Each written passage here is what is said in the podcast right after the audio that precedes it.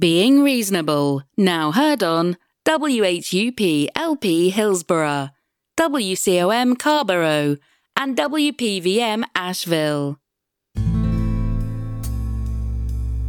Being Reasonable comes to you from the WHUP studios in downtown Hillsborough, North Carolina. Please fasten your seatbelts.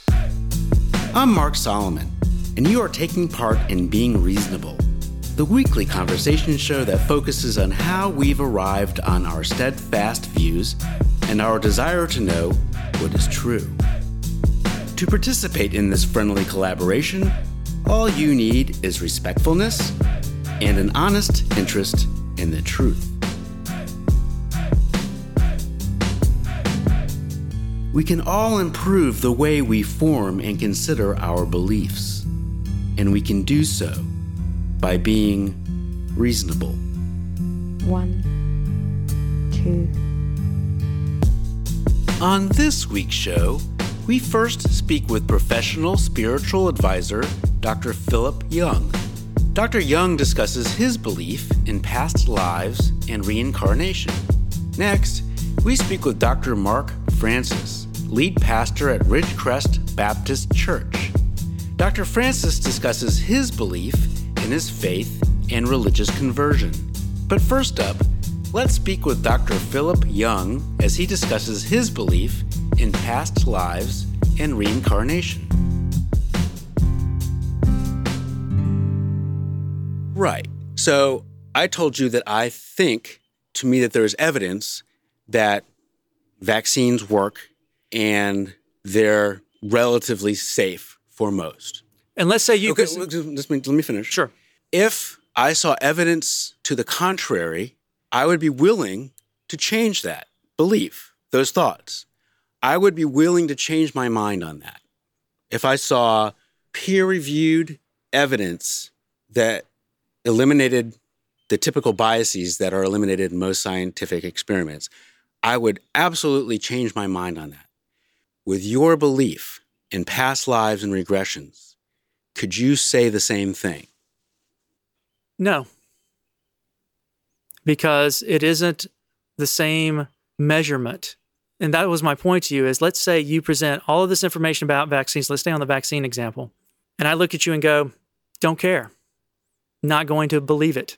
I'm going to stick with my belief that vaccines are dangerous. It doesn't matter how much evidence you pour in mm-hmm. front of me. Yeah. Now, my question is what are you going to do with me? I've decided that everything you've presented about vaccines is garbage. I don't care. I don't care if it's true or not. You're not going to change my I'm not. belief. te- I'm not saying what I'm going to do with you. What? but what you I'm would saying- have to do but- but what- something. you would have to what I'm avoid me. saying is, is that I am willing to change my belief, my thoughts on a matter, if I saw evidence to the contrary. That's my question, Right. and I'm asking you that question. And I'm not saying what I'm going to do with you or who's going to do something with whoever. I'm just asking you that question. Right. And you're telling me that you said no. No, because I already know that there is plenty of evidence that would disregard astrology, tarot reading, in terms of it being objective. But it's okay because it's an art form, it's not a science. It's not something that I'm trying to use to make sure that the house doesn't fall down because I'm making sure the weight on the beams is correct. I'm not trying to use it to drive me to and from a location and keep the rain off of me. I'm not using it in that way. So the idea of Why do we have different standards for different types of information because there's different types of information or different that types don't require the same standards. Right. How do you know a piece of art that you I, I'm assuming you probably have some artwork in your home that you love. And let's say that that piece of artwork is something that is truly significant for you, but you Hmm. show it to me and I'm like, it's nice, but it doesn't move me the way it moves you. Yeah, so we can do, definitely perceive a piece of art differently, but there's probably an objective truth whether that art exists, what it's made out of. Sure, Um, but that doesn't that doesn't have any influence on whether you like it or not. No, but we could be able to agree that that piece of art is true and real and that it objectively exists, right? Sure, but Okay. So, well, whoop de doo. We've agreed on that. But whether or not I want to keep we- that art, So, but but if whether I want to but value if that someone art- says to you, I know you whoop de doo, but why couldn't we say that about another belief? we we can't. That's I guess this is maybe maybe this could be the valuable moment we can reach in the conversation. Mm-hmm. Is that and art is a good example of that, right? There's an objectivity to art that has to do with it being painted on a canvas, it having been used as certain kind of acrylic paint, Mm-hmm. right? Um, the objective things that go into it that make it real. We can touch it, we can hold it, we can identify the age of it, whatever it happens to Right. be, right? But whether or not we want to hang it in our home, or we want to pay a certain amount of money for it, or we consider it maybe the most important piece of art that's ever been shown to someone, is not going to be measured by objective truth. Okay. So, in your belief with past lives, with regression, what part is the objective part and what part is the subjective part?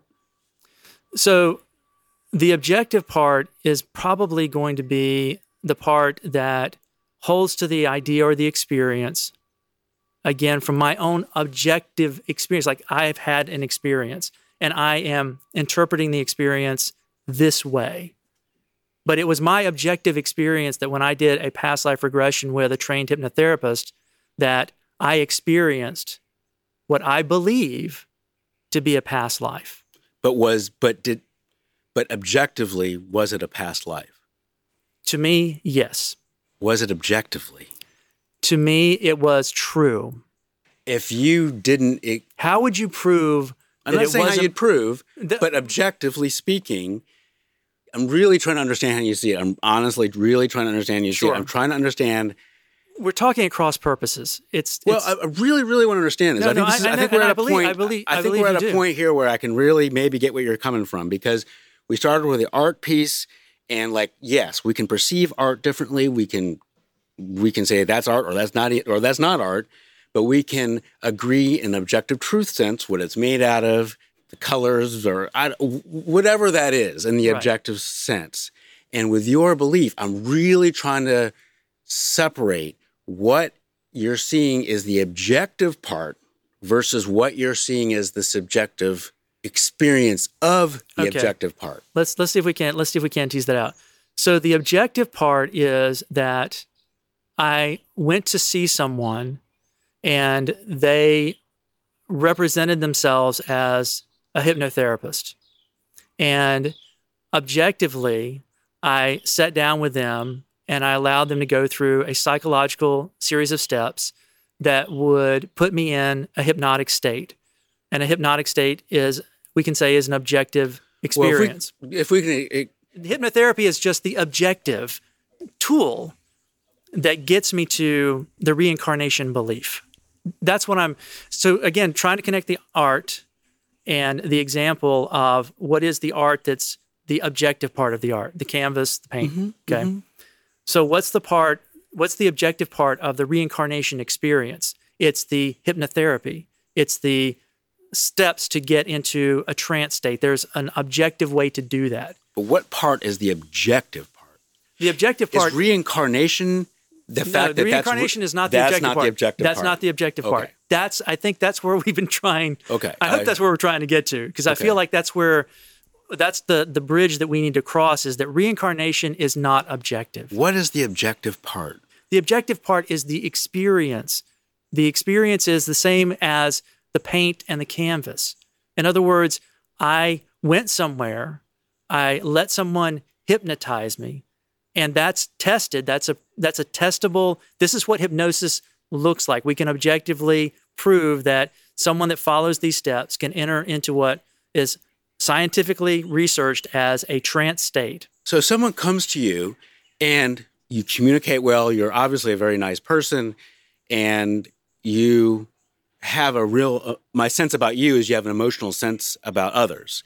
And when people go to you, they sit down and they're speaking to someone who is kind to them and who, who, who helps see things in different perspectives and uh, gives them unconditional positive regard. And it's a helpful situation what does the extra layer of the reincarnation give to that person? that's a great question. Um, actually, that's a really fantastic question. What I think it does, it gives people hope, which is not necessarily objective, but I think the idea for many people when I talk to them in detail about reincarnation is that the idea that this is not the only life experience and that maybe there are ongoing life experiences that you will get a chance to return um, and possibly be reconnected with other souls. Like part of a reincarnation conversation would be that you and I were meant to meet.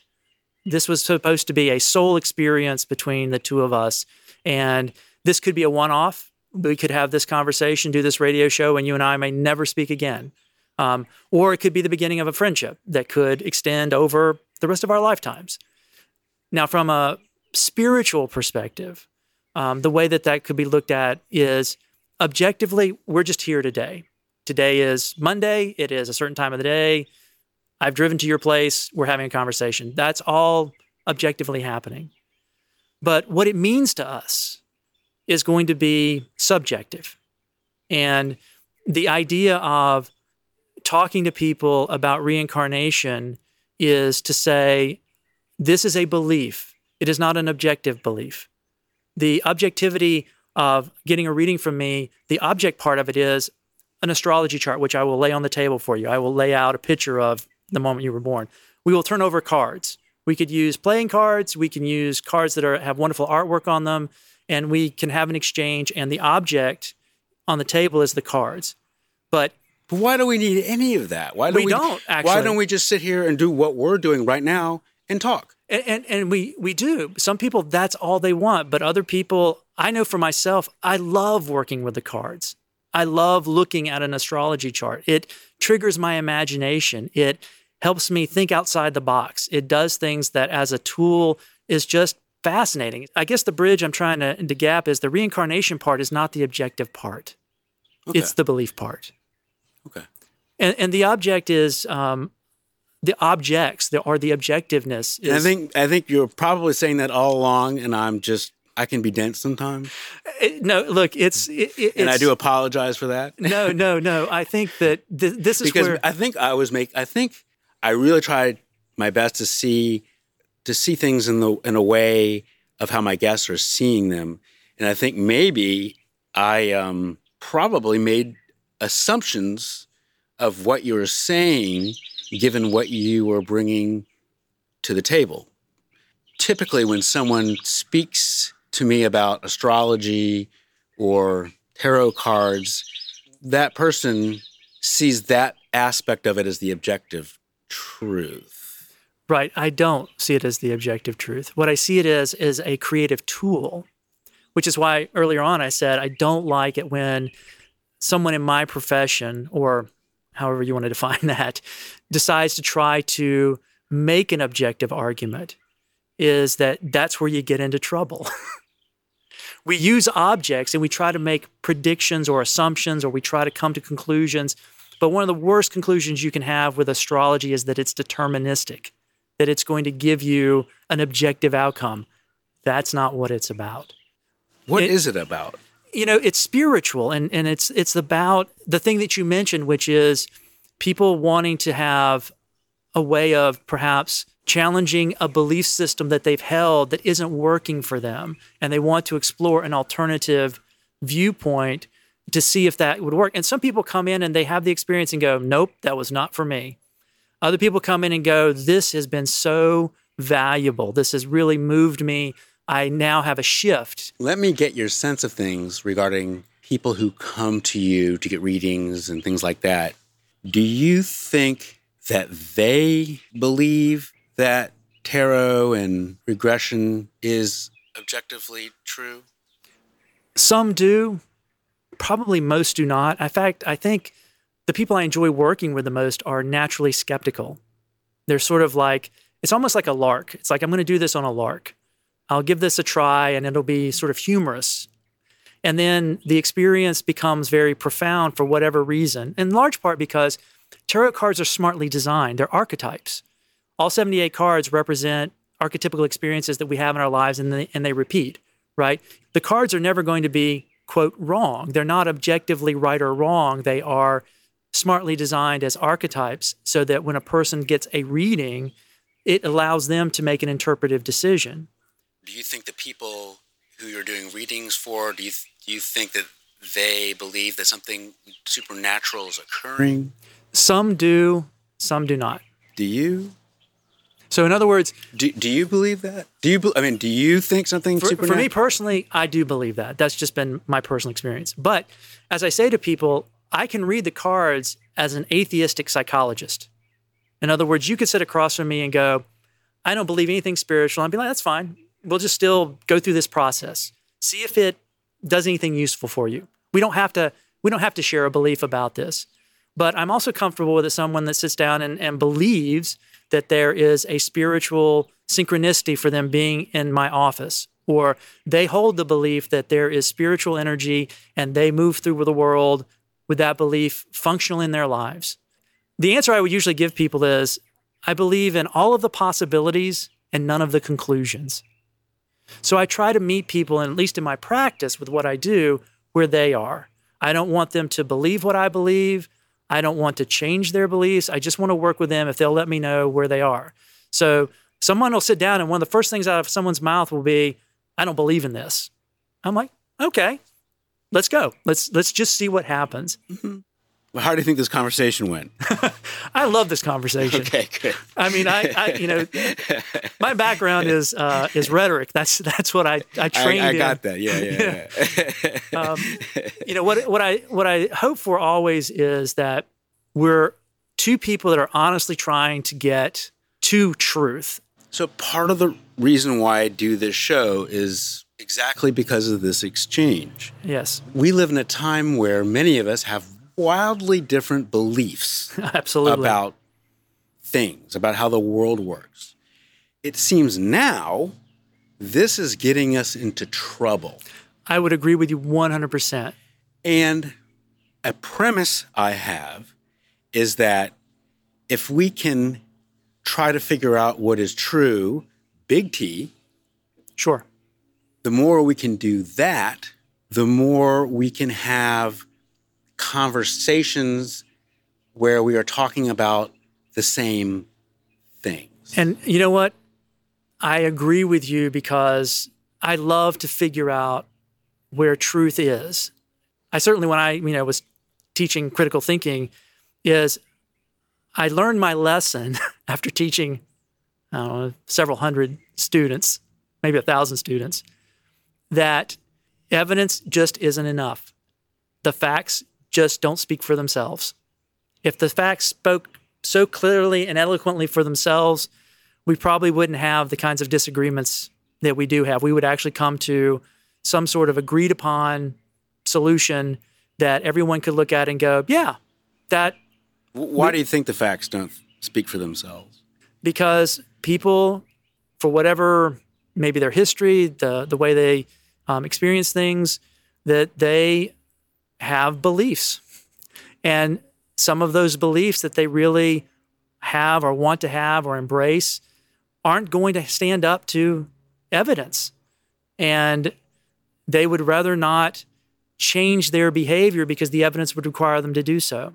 And back to the uh, your initial belief, the original belief, I'm still trying to wrap my head around is that these tools that you're using, it would seem that there's an extra layer that there's just we're putting we're putting something else on Yes. a conversation that I'm really trying to understand why is that layer there? Why can't we just one person, like we're doing right now, sit across from another person and try to understand where we're all coming from and not look at these cards and not talk about this the stars and not just what are, what are we talking about? What is what is can we have a conversation about true things that we're going through and not add this other stuff? Of course, and we're do- and we've done that, right? I didn't bring a deck of cards with me. We aren't sitting at a table reading cards together. Although it might be an interesting and fun thing to do, right? And and see what what your experience of it would be. That's where the I think that's what's fascinating about your show being about belief is how does belief, whether it is evidentiarily based or not, lead people to make choices and to take action. Let's say that we know we want someone to quit smoking. And the first person that's saying to them is their parents, stop smoking, it's bad for you. And the next person is like a scientist that comes along and says, Look, I can show you lung cancer, I can show you all these images. And they're like, Still going to do it. I don't care. It doesn't mean anything to me. And then they, on a lark, decide to stop by and see me, or maybe they go to an event. Mm-hmm. So, where they're not listening to science, or they're not listening to their parents, or they're not listening to their friends, maybe some people will listen to tarot. Right. And it doesn't even have to be through the experience with me. The example I often give people to understand kind of the way I think the tarot can work imaginatively is let's say that you are trying to quit smoking and you go to a museum in New York. You're just on a on a lark, you take a break, you're traveling and you go into this museum and you walk up to a painting for whatever reason you look at the painting and suddenly it's transformative. You go, "Wow, I need to stop smoking." Mm-hmm. And whether however you got to the stop smoking part, that's great because you got to the stop smoking part. It would be wonderful if the evidentiary based argument would do it, but if it doesn't and another one does, there's value in that, whether it's evidentiary based or not. And in the beginning of the conversation, I asked you, how important is it for you to believe in things that are true and real? And what you're saying is the fact that it can work for people is true and real, but whether tarot taps into some greater truth about the world, That's a belief. that's not on that scale that I was using. right. It's not going to be, you're not going to be able to get a- an objective answer for that question. You know, like you said, it's this layer, right? I mean, it's a great description you had. Cards, thing, object, But do do you think that in the long run we'd all move forward better in a society if we move towards those things that are shown to be true and real, or is that just I think what would help us move forward as a society is to be compassionate and to be willing to realize that people do have different beliefs. And what we want to ascertain is is a belief that someone holding helpful, harmful, or maybe just enjoyable? I mean, we haven't even talked about the possibility that maybe it's just fun mm-hmm. to hold some beliefs. They don't have to solve a problem or mm-hmm. prove anything to be true. They can just be, I enjoy believing that. But I'm going to I'm just going to divulge one thing which I haven't divulged on the radio yet because I'm a clinical neuropsychologist, and part of practice in the past is cognitive behavioral therapy. Sure. Cognitive behavioral therapy rests on the premise that we have beliefs that are not true, that are illogical, Right. that where maybe they were these beliefs were functional at some point, now they're getting into trouble because they are bumping against reality, things that are true and real.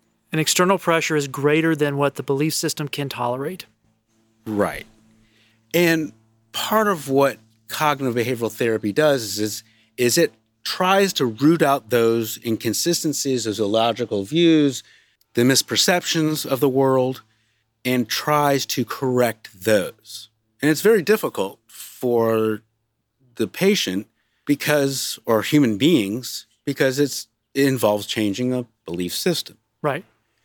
And where I just get so confused is that when I'm looking at what you're doing, is that we have a layer that could be seen to be working against those aims as we are saying we are using things that are not necessarily we are using tools that are not necessarily based in reality or truth big T to help people live better in reality and use better thought processes and have less misperceptions in their lives. Does that make sense? It does. Absolutely.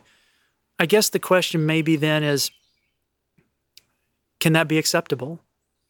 Can there actually be, you know, it's, it's kind of like, I guess, asking, can, And I'm wondering if it if that works using misperceptions to create better, more in line perceptions.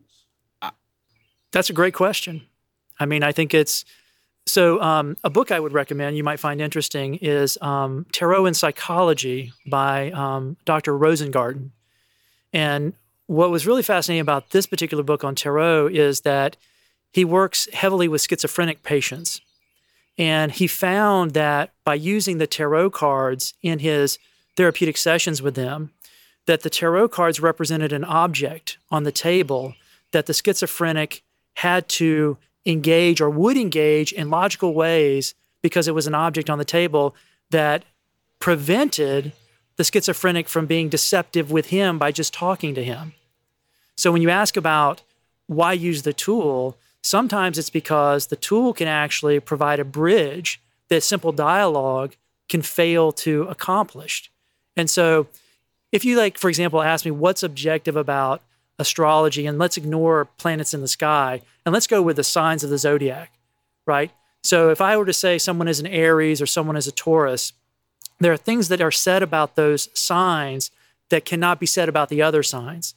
They become objectively defined a certain way subjectively by the users. And then there's mass agreement of, uh, of, the, of the group of astrologers that will say, if I talk about Aries, I'm going to be talking about independence and maverick behavior and uh, uh, focus on the self. And if I talk about Taurus, I'm going to be talking about concerns around security, um, establishment, what it takes to feel safe. And I wouldn't say those things about Aries because Aries has different things that are said about it. And I wouldn't say the Aries things about Taurus. I'm in a way objectifying them. But then when we put them between us and we sort of go back and forth as we're passing through the object, uh, you know, if you will, mm-hmm. there is a potential for transformation that we may not be able to achieve simply in dialogue. So, back to your original question, why can't we just talk? We can, but sometimes talking isn't enough. Sometimes throwing an object in can actually be the very thing that moves the cognitive shift. You are listening to Being Reasonable on WHUP. Coming up next, we speak with Dr. Mark Francis as he discusses his belief in his faith and religious conversion. Well, so what does that proverb mean to you then? Yeah, I, I learned it early on after becoming a, um, a Christian as a teenager. And it lets me know a couple of things. One is I can trust a God who is trustworthy. He is trustworthy. And it also reminds me that as God, He is sovereignly in control of all things. He knows things I don't know. He does he can do things I can't do. And it also puts me in my place in, in a sense of my own understanding, as, as the verse says, trust in the Lord with all your heart, not in your own understanding. My own understanding is limited and finite and less than the whole.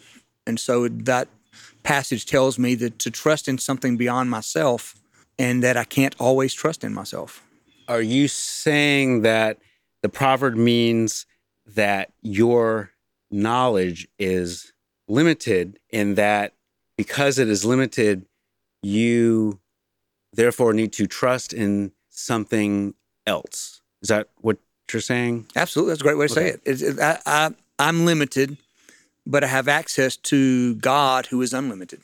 And so as I trust in Him, His wisdom, His uh, knowledge, his purpose and plan is unfolded before me in ways that I could never see and discover on my own. How confident are you in this belief? You've heard the show, so on a scale from one to seven, what would you say your confidence level is of that? Seven plus. I mean, it's, it's, it, it, it has got to be. And how important is it for you to believe in things that are true? One to seven. Seven, absolutely. How do you know this is true? That where your knowledge ends, the source where you are seeking this additional knowledge is reliable. How do I know that the source beyond my limitations of knowledge is reliable? Mm-hmm. That's a great question. Because my trust, my faith is, is not a blind faith. There is evidence to support that what I believe is true and is real and in many cases, discovering things now that were previously outside of my knowledge that have proved to be true, proven to be the wise thing to do, even at the time I did not think it would be. maybe a good example would help me to understand where you're coming from. Sure. Oh, here, here's here's a good. One. I uh I was I was raised in, in Durham. I was raised in a family, uh, a non-religious family. Uh, I was raised in a home with a father who was uh, quite promiscuous and uh, uh, quite uh, unmoral, immoral, and Hmm. amoral. Many different words to uh, to describe that. Hmm. And so I grew up basically looking to follow in, in those in those footprints, follow following those tracks. And so morally speaking, there was a time when when as a an older child and a younger teenager, and, and it came time to have that heart to heart with my dad. You know, my dad says to me, you know, here's what you have to remember. He said, don't ever bring them home pregnant. So I'm like, Okay. okay. He says, use protection. So that was my moral training from my dad. Mm-hmm. And at the time, it seemed perfectly normal. That's what everybody else was doing, so to speak. I was not connected in any way religiously. So down the road, becoming a Christian, a follower of Christ, recognizing that sexual morality is to be lived out within the confines of, of marriage is, is is is an area where I just saw the great wisdom of that down the road. My previous upbringing was if it feels good, do it, do your thing, don't bring them home pregnant. Now I realize that morality, that mindset is an error. So you grew up in a household where you didn't have a good moral compass. And I think what you're saying is is that when you joined the church, that is something that you gained that you didn't have. And for you, that is the reliable evidence that you use that this belief is true. Yes, one, yeah, one, piece of evidence, absolutely. And coming into the church, I was the kid you didn't want to see coming to church. I was the disruptor. I was there for the fun, the activities, the the, the girls, the uh, everything but learning about anything about God. But over time of being involved in a church, I began to see things in, in the lives of, of those people who were there, other teenagers, the adults, the, the the men and women who were leading the church, the pastor, and just seeing there's something there that I don't have. And I'd always heard all the church wants is your money. Uh, it's just a crutch to lean on. And so I went into it kind of with that that skewed mentality, and only to discover, you know, there's something here that was drawing me to investigate more, and uh, that was a good a good spot to be in. So obviously, the church had a very positive effect on your life. You might have gone down a different, darker path if Absolutely. you didn't have the influence of the church and the people in the church to guide you and help you see right from wrong. Is that correct to say that is a primary reason why you think or believe that this belief is true? I would say that's one evidence. Uh, that's that's one of probably many personal experiences that I've had that would demonstrate that the faith I profess is true. But but there's also other evidences that I, I, I would easily point to as well. My my first experience of faith was again a, a skewed look at, at who the people of the church were and what they were about, but then became a conversion experience for me personally, not just being in the church, but but a personal conversion that I had towards uh, in becoming a Christian that has molded and shaped my life. So my first experiences were observational, emotional, spiritual, but then over time pursuing being in ministry, going to to school, to seminary, studying, looking at different area, avenues of of science and history and archaeology and just there, there's so many avenues that confirm faith beyond just simply saying I had a good experience at a church or I had an emotional experience. Those things come and go. So the reasons why you have the belief you have is not just the initial uh, reason you told me, but it seems like there's a wide range of reasons and evidence that you rely on. Would there be any evidence that would come along that would be disconfirming for you at this point, or is that not where you are in your life? Evidence that would be disconfirming. Um, I, would say I would say no because I feel like uh, a seven. My you know my faith is is is firmly rooted. Uh, I feel like I've I've got a firm foundation for that faith. But I do know that there are those who uh, fight against, war against uh, the Christian faith, my, my faith, uh, throughout history, uh, even in our current times. I feeling called to ministry. I, I did I did what what I thought I should do educationally. I went to the great spiritual center, the University of North Carolina at Chapel Hill. became a religion major and and discovered, and in, in, in retrospect, has been very helpful. Discovered the approach of my professors and even the the Department of Religion as a whole at UNC had some great experiences, great professors, not, not nothing negative, but the challenge was that they were coming at it from an intellectual, not a belief system themselves. So I found myself all through through college having to really measure and and debate and decide is what I believe real or not because I was getting hammered left and right with reasons, disconcerting reasons why I shouldn't believe. So, if I understand you correctly, I think you're telling me at this point there's really no information that you could learn at this point that would just confirm what you believe. And since you've listened to the show, you might have heard this thought experiment, and I'll just say it very quickly that if I believe that Buddy Holly is a literal God, he was a musician, he died, he rose, now he's a God. And if I told you that I thought Buddy Holly was a literal actual God, and there was nothing anybody could say to change my mind on that, what would you think about my belief in Buddy Holly? I would think that you were completely error. Uh, I would look to try to engage you, to ask of you ask you questions. You know, why do you have that belief? And I would look for an opportunity to share with you my belief and the reasons that I have my belief.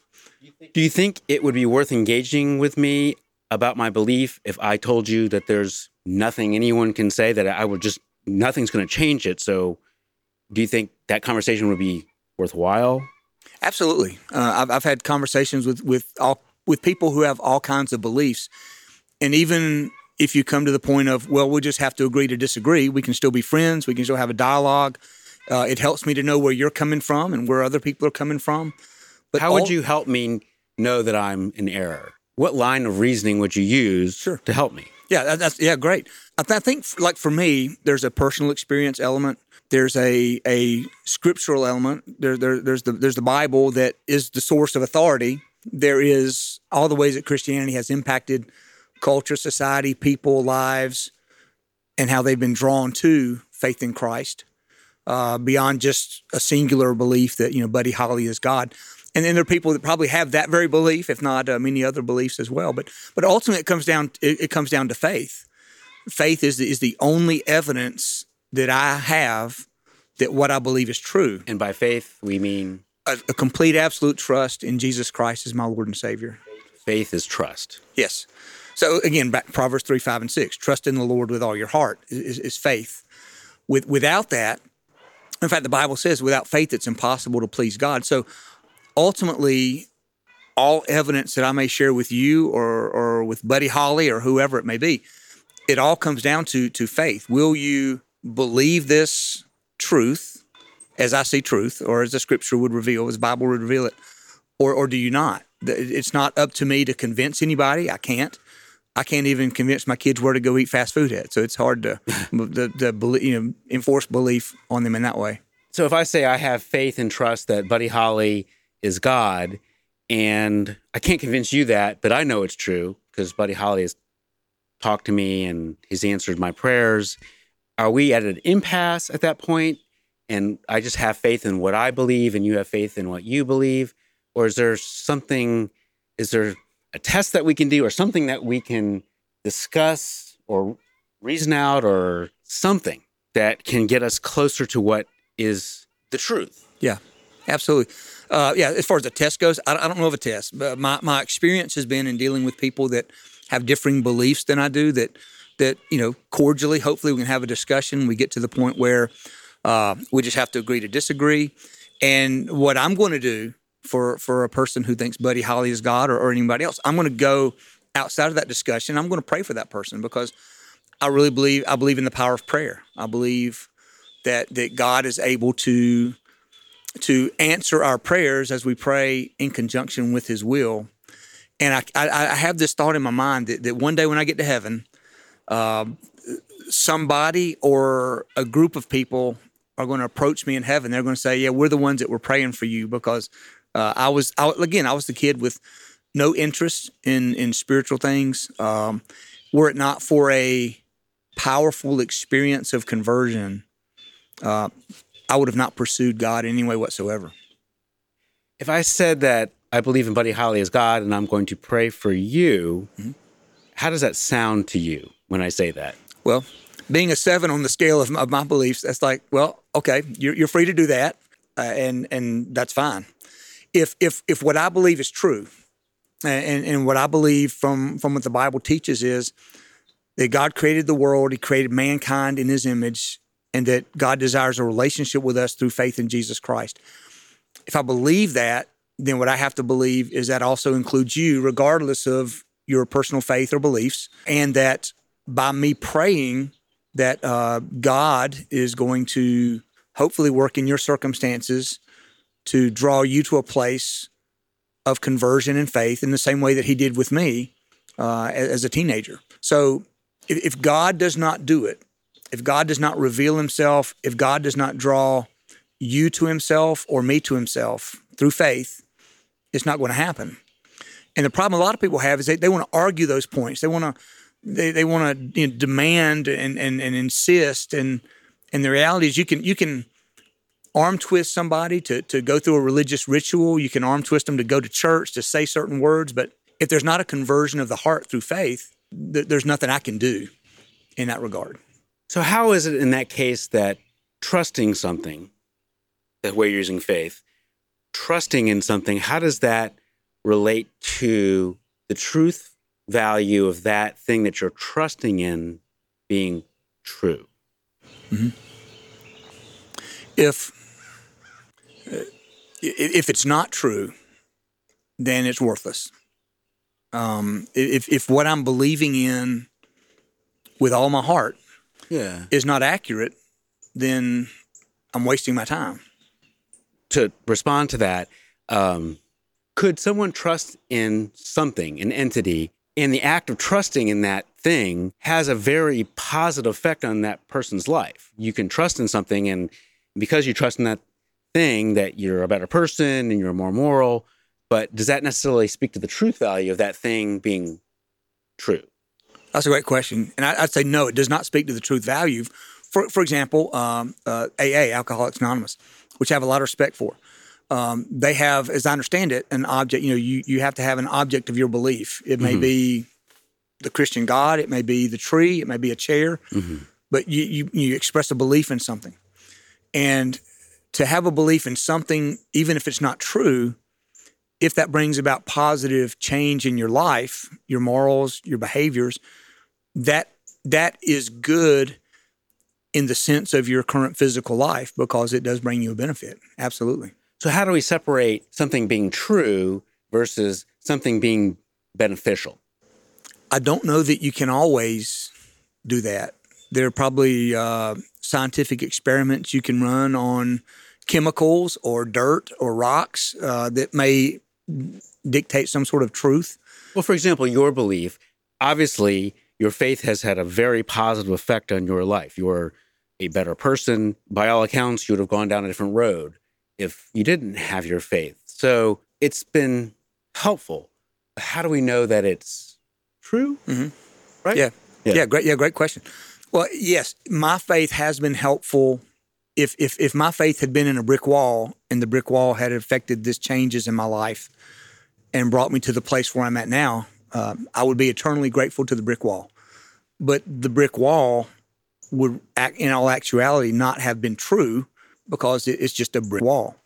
So there what would, would you do at that point if you, let's say, you did believe in a brick wall, a brick wall was God, and that wall helped you, and then you realized that brick wall was not a God? I'm just, Yeah. it's just, Yeah, it's, it's, it's you know and that's that's a scenario probably you know people get to for a variety in a variety of different avenues of life.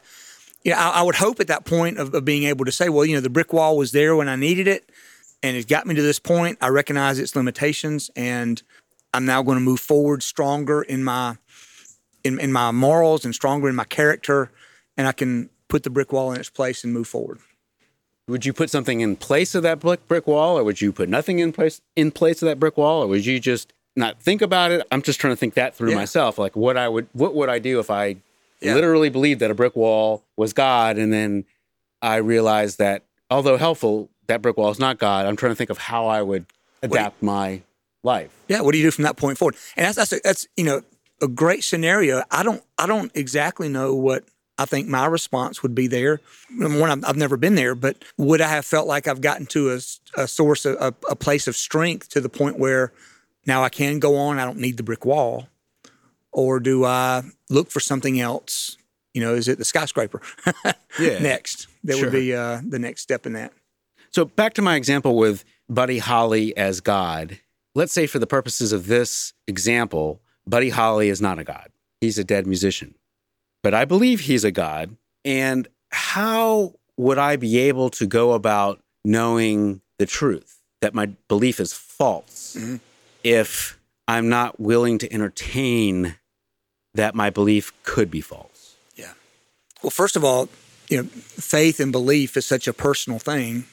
Um, i- If you have that belief, you're not willing to consider that it's not true. Mm-hmm. So while you and I may have a conversation, you know, you've got the door closed. Right. We may have a courteous conversation. The door's closed. We, we part as hopefully friends and uh, you know build a bridge at some point forward.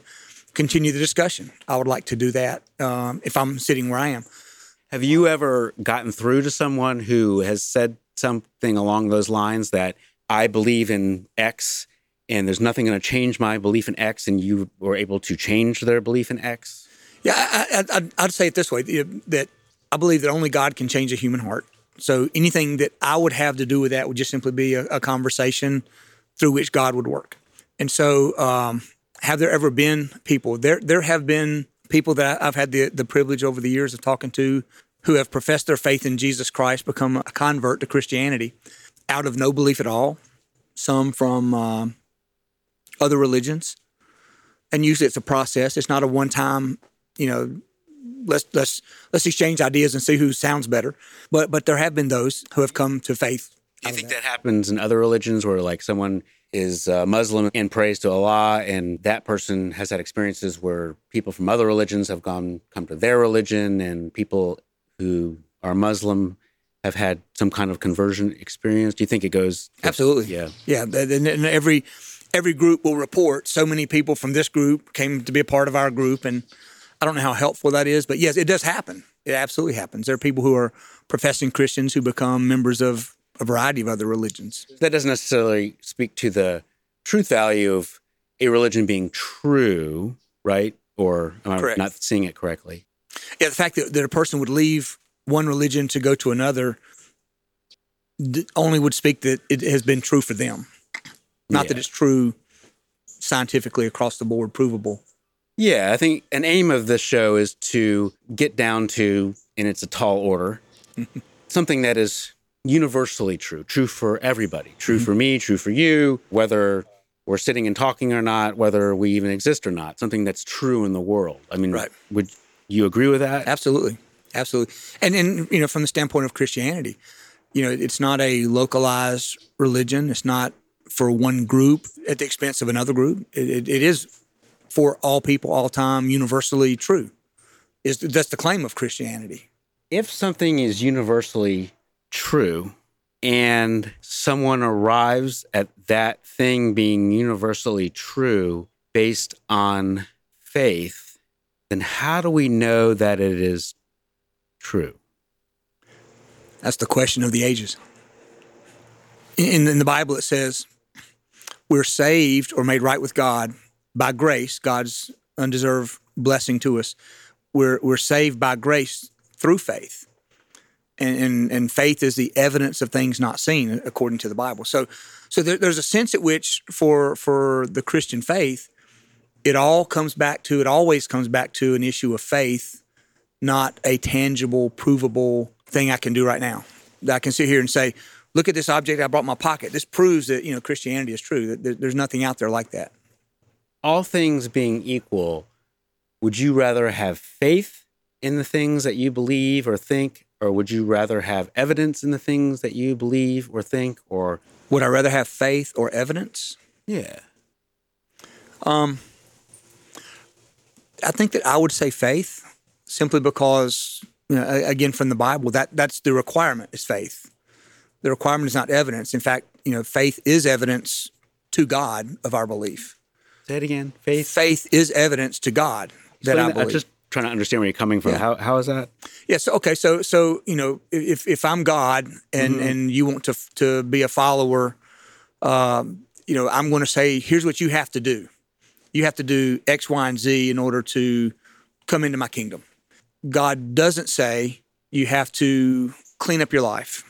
He doesn't say you have to turn over a new leaf. You have to give a certain amount of money. You have to sell everything to the, and give it to the poor. He doesn't say that. He says you have to have faith. You simply, simply have to believe. So I have a number of chickens in my yard, and there there are either an even or odd number of chickens, and I might not know the answer, and you might not know the answer. If I want to know the answer, how could we go about finding the answer? Would a way to go would be I have faith that there is either an even or an odd number of chickens, or trust that there is a certain number of chickens, or would another way to go would be to have evidence in the sense to count the chicken. So as far as the chickens go, Yeah. of course. You know, what uh, towards what end would you would it matter if they're even or odd? If if they're if they're an odd number, then we're going to make it an even number and eat one for supper, or is it that? Well, I want to know the truth. Yeah. Okay. Yeah. No. Yeah, I want to know universal truth. Yeah. Is it true or not true? Okay. Okay. I got you Yeah, now. yeah, yeah. So so so in that regard, um, I see there's evidence I could find that answer, and also there's a faith Yeah. that I could find that answer. if it's chickens, uh, let's go out and count them because that that way we can know we can know the truth. So in that case, you're saying that evidence is more reliable in faith? In chicken counting, yes, Okay. Absolutely. But not in what you're saying. You're, Well, in, in, well, in the Christian faith, you know, everything the, the Christian faith centers around an actual historical event, the resurrection of Jesus Christ from the dead, that happened two thousand years ago. Mm-hmm.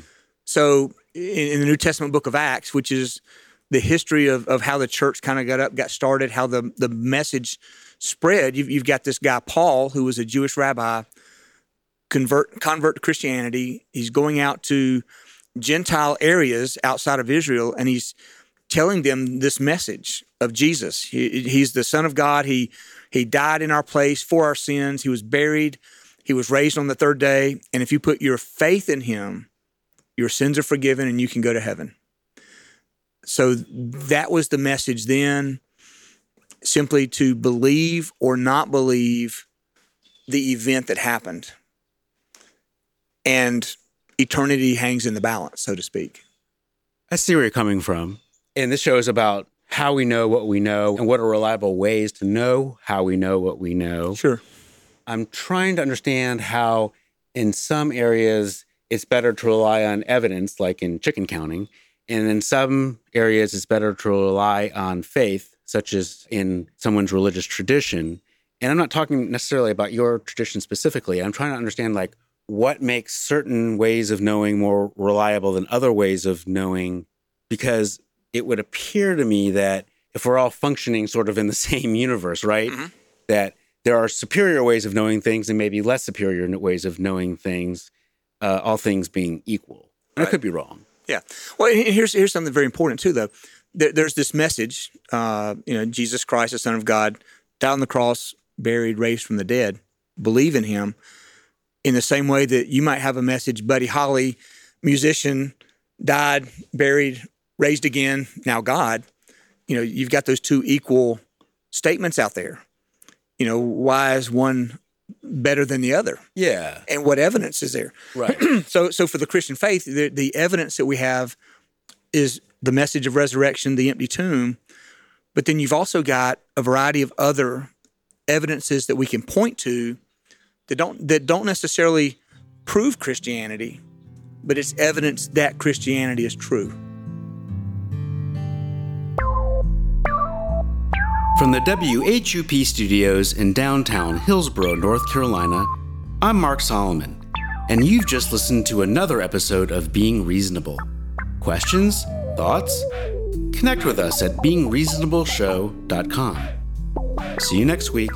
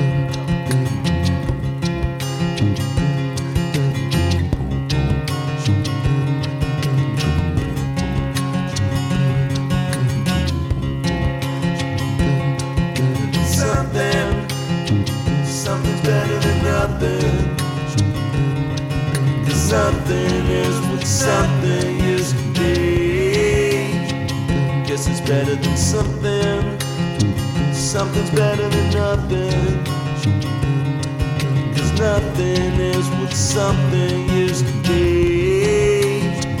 Guess it's better than something. Something's better than nothing. Cause nothing is what something is to be. Guess it's better than something. Something's better than nothing. Cause nothing is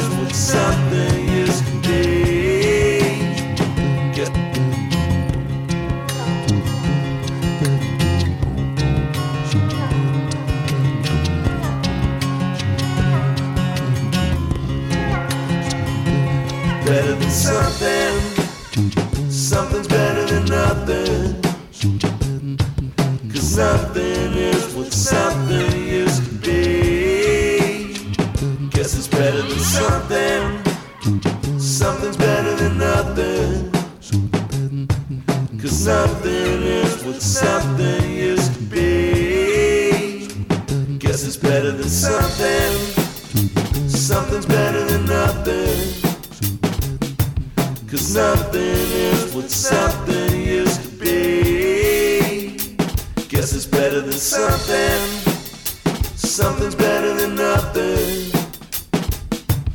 Cause nothing is what something used to be. Guess it's better than something. Something's better than nothing. Cause nothing is what something is to be. Guess it's better than something. Something's better than nothing.